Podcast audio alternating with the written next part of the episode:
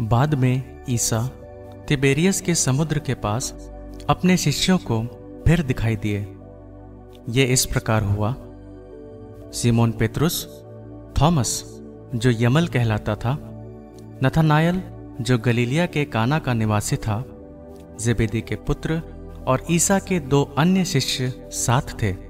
Simone Petrus ने उनसे कहा, मैं मछली मारने जा रहा हूँ। वे उससे बोले हम भी तुम्हारे साथ चलते हैं। वे चल पड़े और नाव पर सवार हुए। किंतु उस रात उन्हें कुछ नहीं मिला। सबेरा हो ही रहा था कि ईसा तट पर दिखाई दिए। किंतु शिष्य उन्हें नहीं पहचान सके।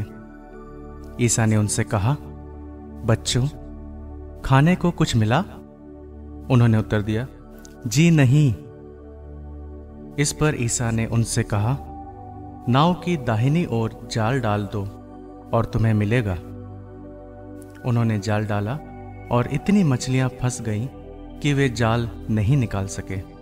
तब उस शिष्य ने, जिसे ईसा प्यार करते थे, पेतरुस से कहा, ये तो प्रभु ही हैं। जब पेतरुस ने सुना कि ये प्रभु हैं तो वह अपना कपड़ा पहनकर, क्योंकि वह नंगा था, समुद्र में कूद पड़ा। दूसरे शिष्य मछलियों से भरा जाल खींचते हुए डोंगी पर आए। वे किनारे से केवल लगभग 200 हाथ दूर थे। उन्होंने तट पर उतरकर वहाँ कोयले की आँख पर रखी हुई मछली देखी और रोटी भी। ईसा ने उनसे कहा, तुमने अभी अभी जो मछलियाँ पकड़ी हैं, उनमें से कुछ ले आओ। सिमोन पेतरुस गया और जाल किनारे खींच लाया। उसमें एक सौ तिरपन बड़ी बड़ी मछलियाँ थीं और इतनी मछलियाँ होने पर भी जाल नहीं फटा था। ईसा ने उनसे कहा, आओ, जलपान कर लो। शिष्यों में किसी को भी ईसा से ये पूछने का साहस नहीं हुआ कि आप कौन हैं। वे जानते थे कि वो प्रभु हैं। ईसा अब पास आए। उन्होंने रोटी लेकर उन्हें दी और इसी तरह मछली भी। इस प्रकार ईसा मृतकों में से जी उठने के बाद तीसरी बार अपने शिष्यों के सामने प्रकट हुए। जलपान के बाद ईसा ने सिमोन पेतरुस से कहा, सिमोन, यूहन के पुत्र, क्या इनकी अपेक्षा तुम मुझे अधिक प्यार करते हो? उसने उन्हें उत्तर दिया, जी हाँ। प्रभु, आप जानते हैं कि मैं आपको प्यार करता हूँ। उन्होंने पेतरुस से कहा, मेरे मेमनों को चराओ। ईसा ने दूसरी बार उससे कहा, सिमोन यूहन के पुत्र, क्या तुम मुझे प्यार करते हो? उसने उत्तर दिया, जी हाँ प्रभु, आप जानते हैं कि मैं आपको प्यार करता हूँ। उन्होंने पेतरुस से कहा, मेरी भेड़ों को चराओ। ईसा ने तीसरी बार उससे कहा, सिमोन, योहन के पुत्र, क्या तुम मुझे प्यार करते हो? पेतरुस को इससे दुख हुआ कि उन्होंने तीसरी बार उससे यह पूछा क्या तुम मुझे प्यार करते हो? और उसने ईसा से कहा, प्रभु, आपको तो सब कुछ मालूम है। आप जानते हैं कि मैं आपको प्यार करता हूँ। ईसा ने उससे कहा, मेरी भेड़ों को चराओ। मैं तुमसे ये कहता हूँ, जवानी में तुम स्वयं अपनी कमर कसकर जहाँ चाहते थे, वहाँ घूमते फिरते थे।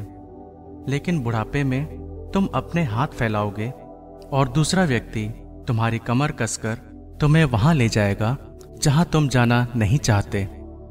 इन शब्दों से ईसा ने संकेत किया कि किस प्रकार की मृत्यु से पेतरुस द्वारा ईश्वर की महिमा का विस्तार होगा।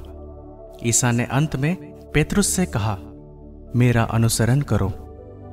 पेतरुस ने मुड़कर उस शिष्य को पीछे पीछे आते देखा, जिसे ईसा प्यार करते थे, और जिसने ब्यारी के समय उनकी छाती पर झुककर पूछा था प्रभु, वह कौन है जो आपको पकड़वाएगा? पेतरुस ने उसे देखकर ईसा से पूछा, प्रभु, इनका क्या होगा? ईसा ने उसे उत्तर दिया, यदि मैं चाहता हूँ कि ये मेरे आने तक रह जाए तो इससे तुम्हें क्या? तुम मेरा अनुसरण करो। इन शब्दों के कारण भाइयों में यह अफवाह फैल गई कि वो शिष्य नहीं मरेगा। परंतु ईसा ने यह नहीं कहा कि यह नहीं मरेगा, बल्कि ये कि यदि मैं चाहता हूँ कि ये मेरे आने तक रह जाए तो इससे तुम्हें क्या? ये वही शिष्य है जो इन बातों का साक्ष्य देता है और जिसने ये लिखा है। हम जानते हैं कि उसका साक्ष्य सत्य है। ईसा ने और भी बहुत से कार्य किए।